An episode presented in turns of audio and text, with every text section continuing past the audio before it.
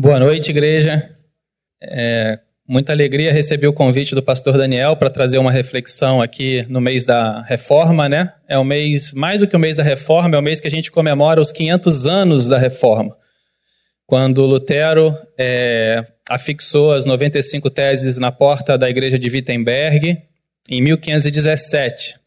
E a igreja se propôs a refletir é, com, com, com os irmãos e com as irmãs sobre o impacto que até hoje a gente sente daquelas 95 teses que foram fixadas ali como uma ideia original, uma ideia inicial de contraponto, de, até de diálogo, mas que acabou culminando na reforma como a gente conhece, né? E aí o pastor Caleb, na quarta passada, refletiu com vocês sobre Jesus e a intolerância religiosa. E hoje o tema que cabe aqui a gente para a gente refletir junto é Jesus e a sacralidade da tradição. E para refletir sobre esse tema, eu queria que você lesse comigo o texto que está lá em Marcos, Evangelho de Marcos, capítulo 7. A gente vai ler dos versículos 1 ao 23. Marcos, capítulo 7, versículos 1 até o 23. Vou ler. E ajuntaram-se a ele os fariseus e alguns dos escribas que tinham vindo de Jerusalém. E, vendo que alguns dos seus discípulos comiam pão com as mãos impuras, isto é, por lavar, os repreendiam. Porque os fariseus e todos os judeus, conservando a tradição dos antigos, não comem sem lavar as mãos muitas vezes. E quando voltam do mercado, se não lavarem, não comem. E muitas outras coisas há que receberam para observar, como lavar os copos e os jarros e os vasos de metal e as camas. Depois perguntaram-lhe os fariseus e os escribas: Por que não andam os teus discípulos conforme a tradição dos antigos, mas comem o pão com as mãos por lavar?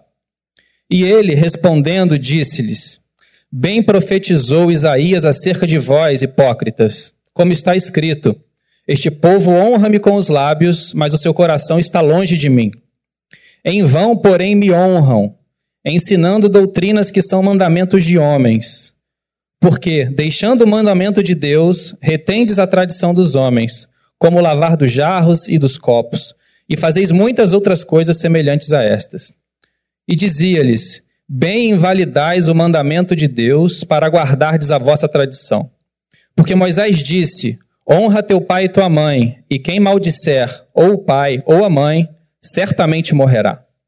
Vós, porém, dizeis: se um homem disser ao pai ou à mãe, aquilo que poderias aproveitar de mim é corbã, isto é, oferta ao Senhor, nada mais lhe deixais fazer por seu pai ou por sua mãe, invalidando assim a palavra de Deus pela vossa tradição que, que vós ordenastes, e muitas coisas fazeis semelhantes a estas. E, chamando outra vez a multidão, disse-lhes: Ouvi-me, ouvi-me vós todos e compreendei. Nada há fora do homem que, entrando nele, o possa contaminar. Mas o que sai dele, isso é que contamina o homem.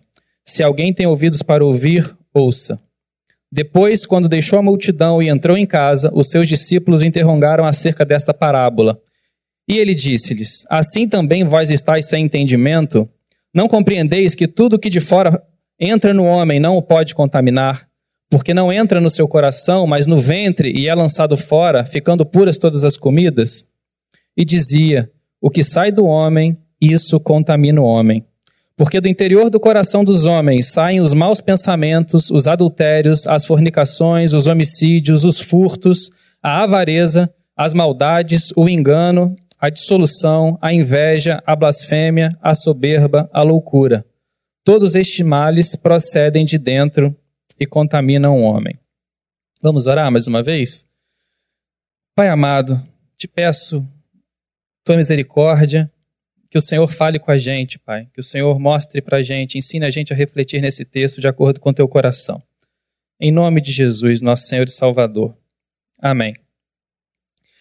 Eu não sei se você concorda ou já pensou nisso.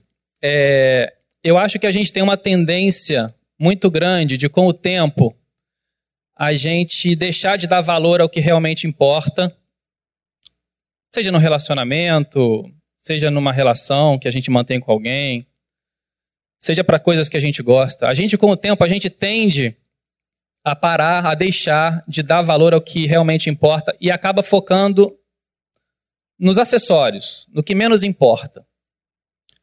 Exemplos.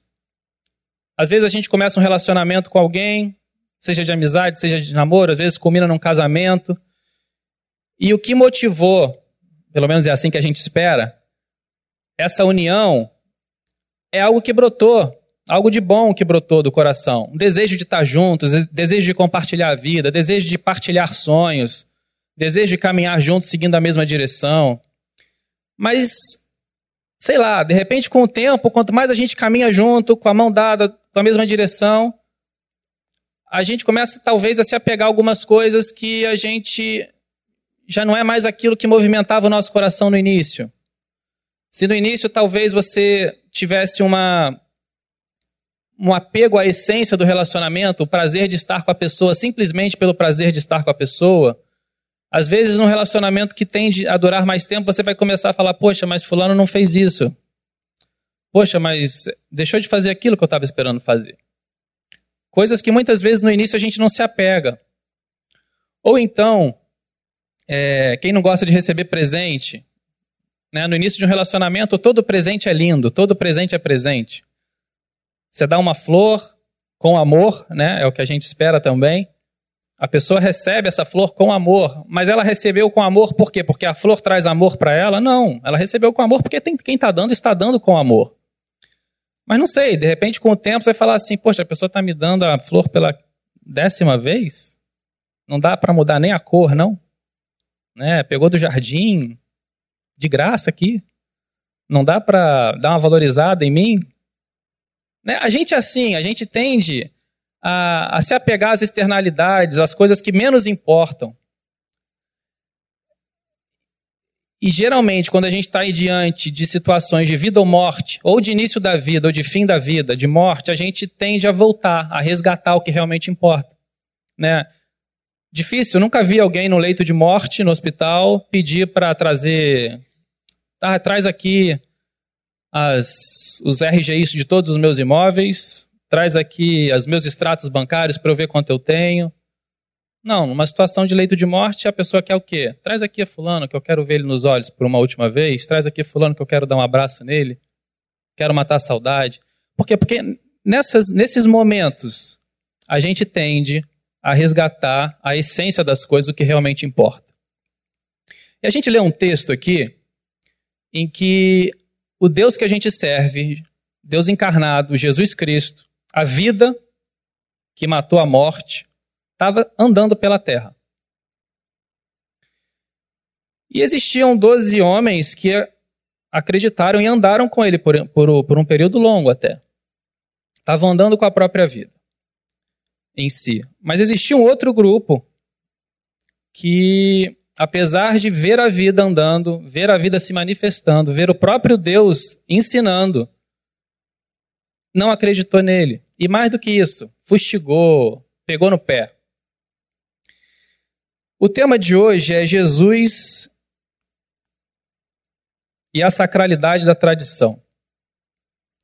O texto que a gente leu hoje fala de tradição. Não sei se vocês observaram, e o texto ainda fala muito fortemente da tradição dos antigos, a tradição dos sábios de antigamente. É, Para termos bíblicos, em termos bíblicos, tradição é, é um corpo de ensinamentos, experiências, leis, que são passadas dos antigos para os novos, de uma geração para outra. E por algum motivo, esse corpo de ensinamentos, de experiências, ganha algum certo tipo de autoridade no povo, a ponto dele ser observado ao longo do tempo. Por quê? Porque exatamente porque é um acúmulo de histórias, de experiências. É, e para gente que crê na, na palavra de Deus como revelada, nós cremos que o nosso Deus é um Deus de tradição. O nosso Deus ensina a tradição. Você vê lá no Antigo Testamento, ele ensina a gente, a, os, os pais, a ensinarem seus filhos o caminho que devem andar, ensinar a ler aos filhos. Você pega o povo quando atravessou o Rio Jordão a seco, a pé seco, ele pediu que as pessoas pegassem, um de cada tribo pegasse uma pedra do fundo do poço, do fundo do rio, onde eles passaram com, com o pé a seco, para que com essas pedras, 12 pedras ao todo, fosse construído um memorial. Qual o objetivo disso? Tradição. Para que um filho da geração posterior, quando visse aquelas pedras que foram feitas, 12 pedras, e se transformaram no memorial, perguntasse: Papai, o que, que esse conjunto de pedras aqui quer dizer? E o, e o pai diria: Meu filho, isso aconteceu ou comigo, ou com o vovô, ou com o tataravô, na época tal, quando Deus nos livrou disso, daquilo e nos deu liberdade. Memorial, tradição. Mas a tradição mesmo começou em Moisés, quando Deus transmitiu para ele oralmente a lei. E posteriormente isso foi escrito. Isso ganhou um corpo físico, que passou a ser escrito. Só o que, que aconteceu? Ao longo do tempo, os religiosos começaram a expandir demasiadamente esse corpo de leis.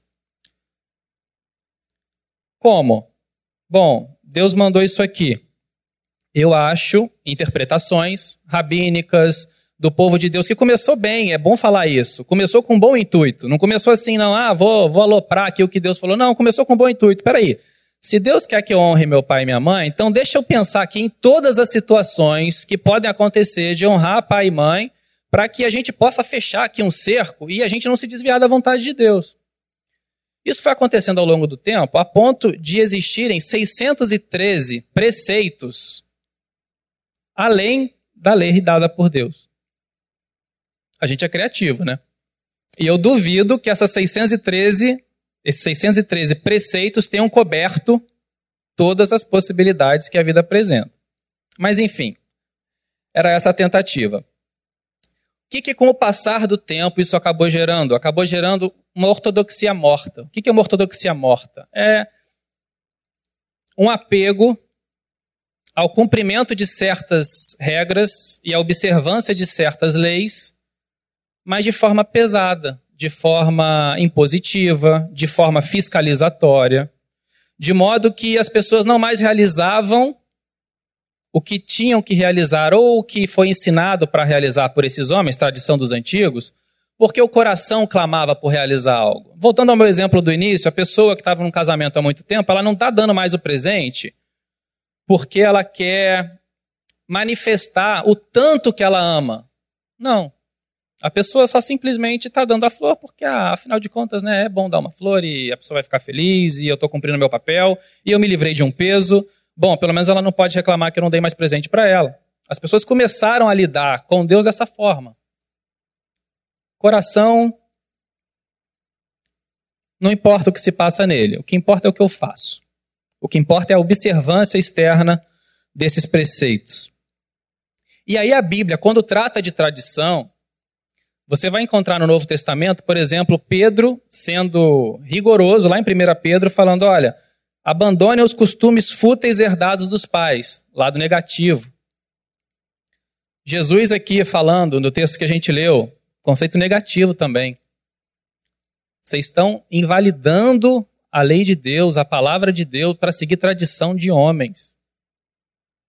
Por quê? Porque o homem deu essa conotação negativa. Mas a Bíblia também trata a tradição de forma positiva. Paulo fala: olha, o que eu recebi é isso também que eu estou entregando. Segundo a Tessalonicenses, se afastem-se do que não seguem a tradição que receberam de nós. Está vendo como na Bíblia a gente tem esse, esse campo, tanto positivo quanto negativo, para falar de tradição? E nesse texto que a gente leu, Jesus aprofundou uma questão. Jesus foi provocado pelos fariseus, mas ele aprofundou uma questão que eu sintetizaria da seguinte forma: como o ser humano deve lidar com as tradições? Como é que eu e você a gente deve olhar para um conjunto de experiências, de coisas que nos foram ensinadas, é, e como a gente deve tratar e levar a nossa vida? seguindo as tradições ao pé da letra, não seguindo, cumprindo tudo cabalmente? Como? No texto que a gente leu, você reparou que os discípulos estavam comendo sem lavar as mãos. Né? É, apesar de na nossa cultura a gente lavar as mãos para comer, representar um, isso representa um ato de higiene, o texto não tem nada a ver com higiene. O texto tem a ver com um ritual de purificação espiritual. Então, a acusação que os fariseus fazem aos discípulos de Jesus é o seguinte: olha, a tradição dos antigos manda todo mundo que é um líder religioso purificar as mãos antes de comer. Por quê? Porque no dia a dia você pegou um negócio aqui no comércio, fez uma compra aqui, interagiu com outra pessoa ali com um gentio, isso tudo é impuro, espiritualmente impuro, cerimonialmente impuro, e você tem que se purificar, porque você vai estar diante de Deus.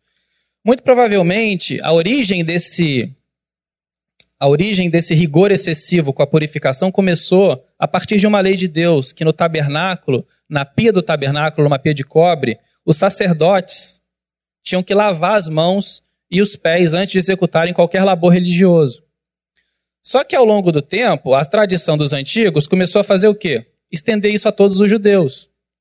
E não só estender a todos os judeus, estender para toda a vida. E não só estender para toda a vida, estender para os jarros, para os pratos, para os copos, para tudo. Porque tudo precisa ser purificado. Então se tornou um ritual obrigatório, extenso, amplo demais. Tudo isso chegou ao ponto de, no Talmud, que a consolidação dessas preceitos, dessas leis judaicas, dizer o seguinte: comer sem lavar as mãos é o equivalente a você ter relações sexuais de prostituição e a você merecer ser desra desraigado do mundo.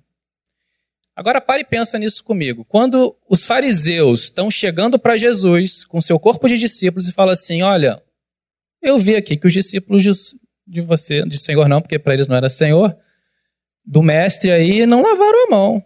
E você está dizendo que é rabi, você está dizendo que é um líder religioso, e que história é essa aí de estar tá todo mundo impuro? O que eles estão dizendo, em outras palavras, não é assim, não, eu estou preocupado porque isso vai contaminar e pode, pode pegar alguma doença. O que eles estão dizendo é o seguinte: olha, a gente considera você tão impuro, tão impuro, que você está sendo comparado a alguém que se prostituiu. Já parou para pensar alguém que está dizendo isso para o nosso Senhor Jesus? É um negócio de, de louco. E você merece ser desraigado do mundo. Quer dizer, o Deus que entrou na existência, o, o eterno que entrou no tempo, para nos salvar, ouvir das suas próprias criaturas que ele tinha esse nível de. Né, de, de tudo, de, de, se prostituir, a ponto de se prostituir. E mais, olha, você veio para o mundo, você não merecia nem estar tá nele. Acho que para ouvir isso com um mínimo de sabedoria e bom senso é só o nosso Senhor mesmo, porque a vontade que dá é de chegar, meu filho, eu vim aqui para te salvar, você não quer caça rumo? É a vontade que dá. Mas Jesus faz eles pensarem. Jesus foi duro. Jesus não deixou de ser duro. Mas ele fez isso com uma sabedoria que é peculiar a ele. Ele começou a mostrar para aqueles fariseus que eles tinham perdido a essência. E como é que ele mostrou isso? Ele lembrou, primeiro, que eles eram hipócritas. Mas ele lembrou com que exemplo? O exemplo do corban. O corban é uma expressão em hebraico que significa oferta a Deus. O que, que existia naquela época? A situação, esse povo aqui, que estava preocupado com a pureza cerimonial dos discípulos de Jesus e de Jesus, era tão apegado à externalidade que Jesus lembrou eles o seguinte: olha, vocês estão dizendo que vocês são apegados à lei de Deus porque vocês seguem a tradição dos homens, mas deixa eu lembrar uma coisa para vocês. Eu sei que existe um esquemão aqui de vocês com o sacerdote. Que esquemão era esse? Era o Corban. Corban é uma palavra em hebraico, oferta de Deus, era uma palavra mágica. Eu sabia que tinha um mandamento, quinto mandamento, que Deus me mandava honrar pai e mãe. Isso envolvia cuidado, isso envolvia carinho, mas isso também envolvia sustento. Se os pais tivessem necessidade, o filho tinha responsabilidade perante Deus de chegar junto dos pais e sustentá-los. Mas se ele falasse Corban, pronto. Era o esquemão que ele tinha com o sacerdote. Por quê? Porque o sacerdote chegava e falava: opa, é, essa sua propriedade aqui, essa sua casa é Corban, é oferta a Deus? Então, peraí, eu vou declarar que essa oferta aqui, esse imóvel, pertence ao templo, pertence a Deus, e aí você não tem mais a sua obrigação perante seus pais. Olha que bonito. Lindo. Acabei de dar uma solução religiosa para fugir de algo que Deus pede de mim. Jesus lembra isso a eles. E Jesus é duro, porque ele cita Isaías 29, 13, que é um texto que os fariseus conheciam muito bem. Falava assim: Olha, bem falou o profeta Isaías a respeito de vós. Vocês são hipócritas, vocês me louvam com os lábios, me honram com a boca de vocês, mas o coração de vocês está se afastando de mim. Em outras palavras, o que, que Jesus disse? Olha, vocês é, invalidam o que Deus pediu com a tradição que vocês criaram. Eu não pedi que vocês criassem tudo isso. E mais, Jesus falou: a adoração de vocês é uma farsa. Em outras palavras, foi isso que Jesus falou. E o que isso tem a ver comigo e com você? 500 anos depois que, da reforma protestante, mais ou menos o tempo que a gente tem de Brasil, de nação, é o tempo que a gente está comemorando a reforma hoje. Primeiro, que eu acho que cabe uma reflexão para mim e para você, porque eu creio que a gente é, busca viver uma vida sacra, no sentido de santa, de que agrade ao Senhor. Eu acredito nisso. E como eu acredito nisso, que a gente busca isso em comum, eu acho que vale um alerta. Vale o alerta da gente saber que as nossas condutas externas podem nos trair. Eu acho que a gente perderia muito da essência desse texto se a gente olhasse para o Corban e falasse assim: nossa, esses fariseus não eram mole, não. Ainda bem que eu não sou assim. Aí o espírito do farisaísmo já está entrando, porque eu acho que, pelo menos eu entendo assim, toda vez que a gente lê um texto de fariseu, a gente tem que se ver nesse texto e falar o quanto o meu coração é fariseu ou não. É, hoje não existe algo como corban, mas que, a que coisas, a que tradições que a gente cria e que a gente criou ou que a gente aprendeu, a gente poderia aplicar a palavra corban.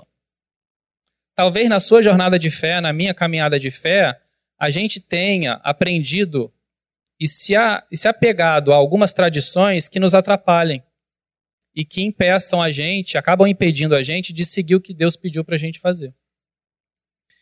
É, às vezes a gente tem alguns esquemas sutis, difíceis de se perceber, e que atrapalha a minha missão e a sua missão. Que corban atrapalha a sua missão? Qual é o seu corban, qual é o meu corban? Por que dessa reflexão? Porque a gente corre o risco de sacralizar algo que Deus nunca pediu que a gente sacralizasse e negligenciar algo que Deus expressamente pediu que a gente fizesse. Então, essa é uma reflexão que cabe a mim e cabe a você. Qual o nosso corban? Segunda coisa que eu acho que esse texto tem a ver com a gente é, é um alerta também o alerta de que a gente se apegar a práticas religiosas pode ser uma das maneiras mais eficazes de a gente servir a gente mesmo. O ser humano, quando se apega a uma prática religiosa demasiadamente, é um caminho, às vezes, sem volta, para que ele nunca mais deixe de cultivar o seu próprio eu, o seu próprio egoísmo. Lembra da parábola do bom samaritano?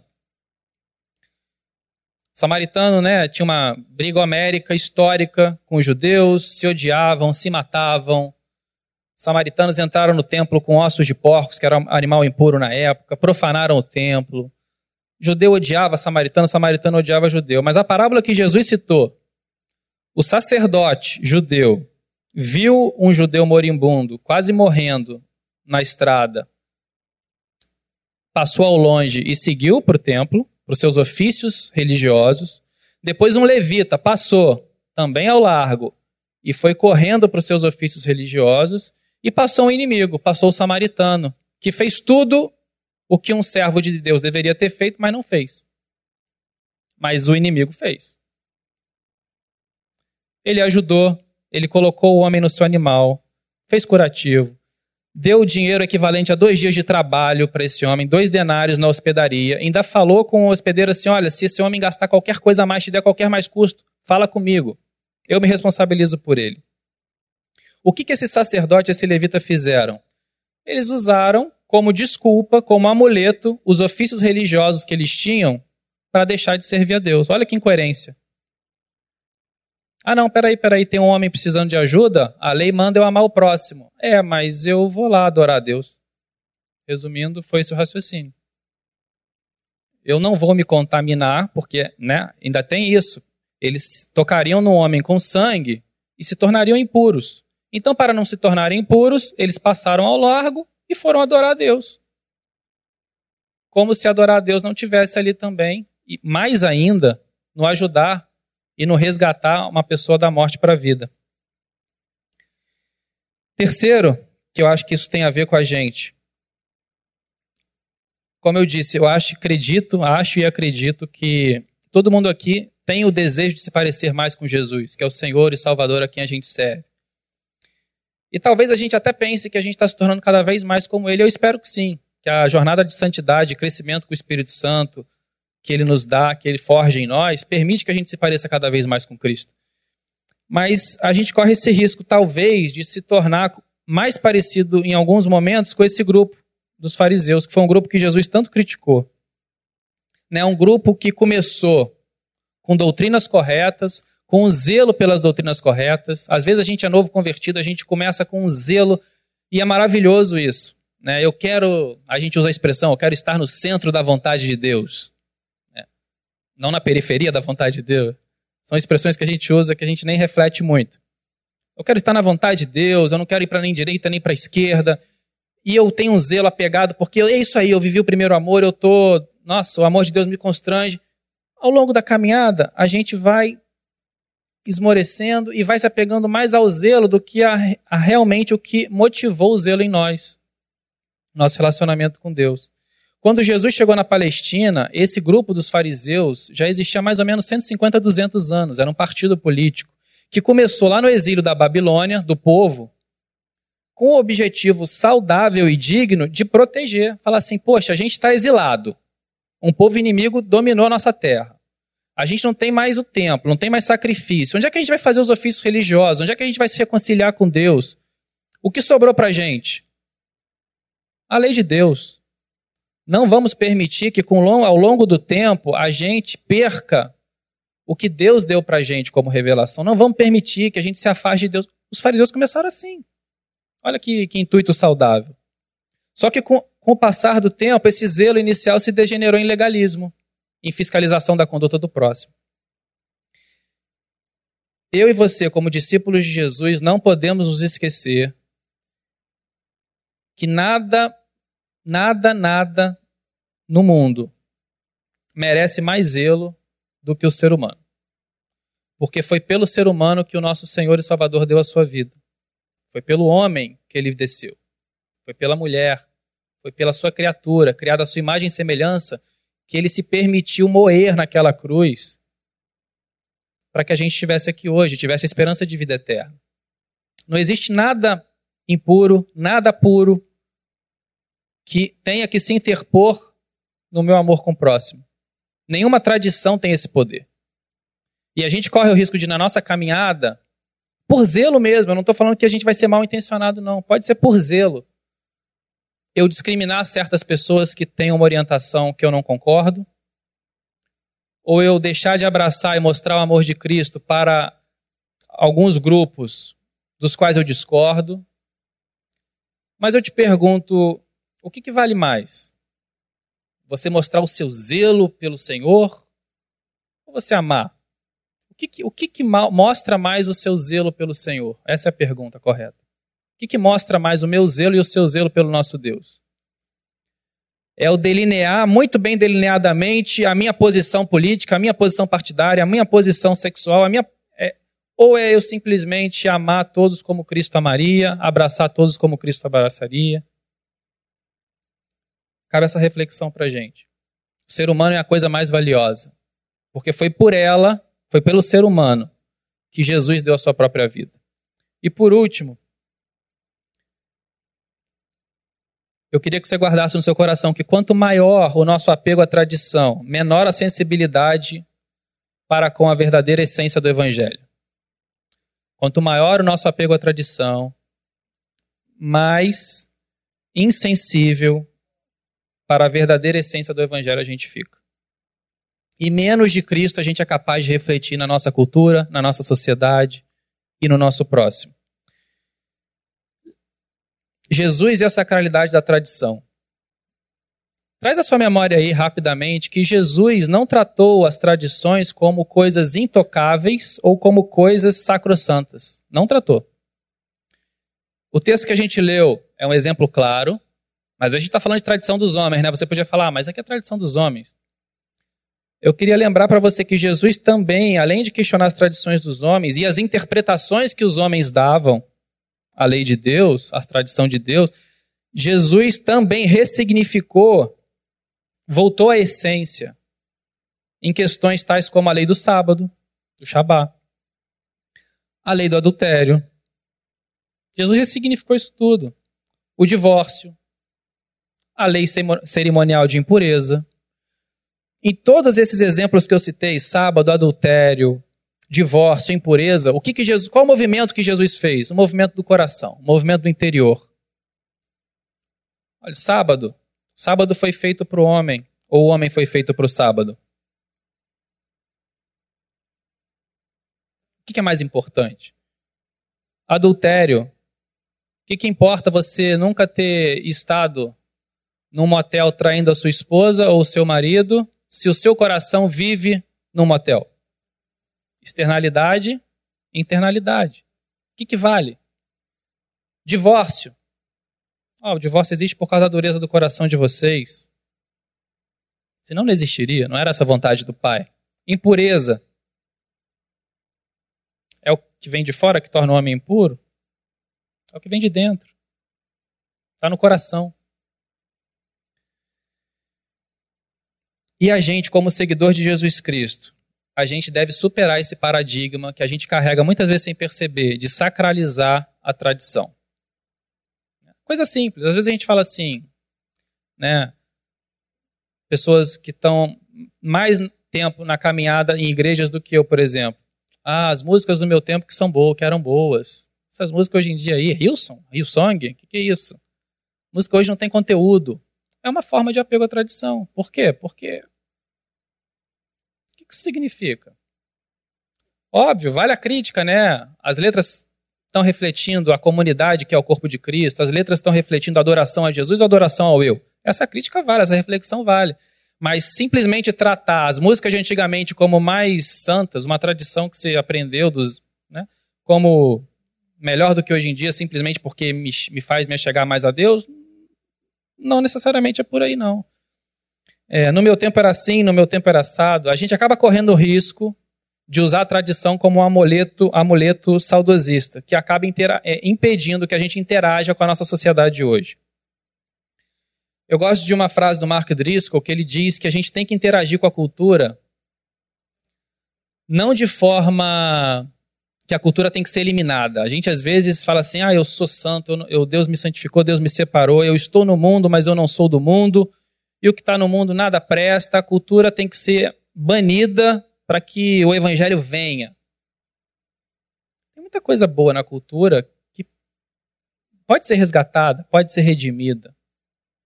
E Mark Driscoll diz que a nossa relação com a cultura deve ser pautada por três R's: receber, redimir e rejeitar. Qual a importância da gente ter uma relação saudável com as tradições? Nem se apegar muito, nem se deixar de, de apegar, em confrontá-las com a palavra de Deus para ver se elas refletem o que Deus quer que eu faça ou não. É isso. É a gente continuar sendo relevante na sociedade que a gente ocupa hoje. Coisa que Jesus muito foi, relevante. Relevante. Se a gente não for relevante, a gente esquecer a essência do evangelho, que é a transformação da vida das pessoas, a gente corre o sério risco de deixar tradições de homens ou interpretações que eu e você damos ao que a gente achou que era da vontade de Deus, e às vezes Deus nunca pediu isso. A gente corre o risco de deixar essas coisas atrapalharem a minha e a sua missão. Então, eu queria terminar com uma frase de Jaroslav Pelikan, é um, foi um estudioso de história do cristianismo. Ele tem uma frase que eu acho que sintetiza bem a ideia. Tradição é a fé viva dos mortos. Tradição é a fé viva dos mortos. É a fé que ainda respira, e apesar das pessoas estarem mortas e terem morrido muitas vezes por essa fé na pessoa do Senhor, nosso Senhor e Salvador Jesus Cristo, o coração ainda pulsa. Enquanto o tradicionalismo é a fé morta dos vivos. E aí fica meu questionamento para você e para mim: como é que eu e você queremos viver como discípulos de Cristo? Vivendo a fé morta dos vivos ou ainda que morramos por amor a Cristo, que nosso coração continue batendo com a fé viva que vem do alto. É essa a nossa relação com a tradição. A tradição não é sacra por si só. O nosso Deus é santo e o ser humano, por ter sido criado à sua imagem e semelhança, também deve ser santo. E por conta disso, nada que o homem crie deve se interpor na minha relação com o próximo e na minha e na sua missão. Então eu queria convidar você, enquanto a banda vai tocar um louvor sobre esse tema, eu queria convidar você a baixar sua cabeça, a orar, que você conversasse com Deus, para que Ele traga à sua memória o que, que tem te impedido muitas vezes de amar o próximo, ou coisas que você criou e cria e alimenta, que se interpõe na sua relação com o próximo e que fazem você perder a essência do que significa adorar a Deus, do que significa seguir a Cristo. Ora nesse momento. Pai amado, nós te pedimos aqui como corpo teu, como povo teu, que o Senhor sonde os nossos corações, forge o nosso caráter, mostre pra gente, Pai, quais são os nossos corbãs, quais são as tradições que nós temos cultivado que têm impedido a gente de te adorar com o nosso coração. Pai, em nome de Jesus, que o Senhor resgate em cada irmão aqui, em mim, que a nossa tradição é Cristo, que não há nada que a gente faça ou deixe de fazer que seja por causa de Cristo e nada mais. Pai, não permita que nada se interponha no nosso relacionamento contigo. Não permita que nada se interponha no nosso relacionamento com o nosso próximo, porque o Senhor deu a vida, Pai. Em nome de Jesus, anula nossa vaidade, anula nosso ego. Anula, Pai, as tradições que não têm amparo na tua palavra. E ajuda a gente a lembrar sempre de que o objetivo das tradições, das externalidades, são sempre representar o tanto que o nosso coração pulsa por Ti, Pai. Renova a nossa fé, renova nosso amor por Ti. Pois nada adianta, Pai, a gente continuar caminhando com atitudes corretas por fora se o nosso coração continua distante de Ti. Te peço que o Senhor livre essa igreja, que o Senhor livre a tua igreja, livre esses irmãos, livre a mim, de caminharmos com o coração distante de Ti. Em nome de Jesus, nosso Senhor e Salvador. Amém.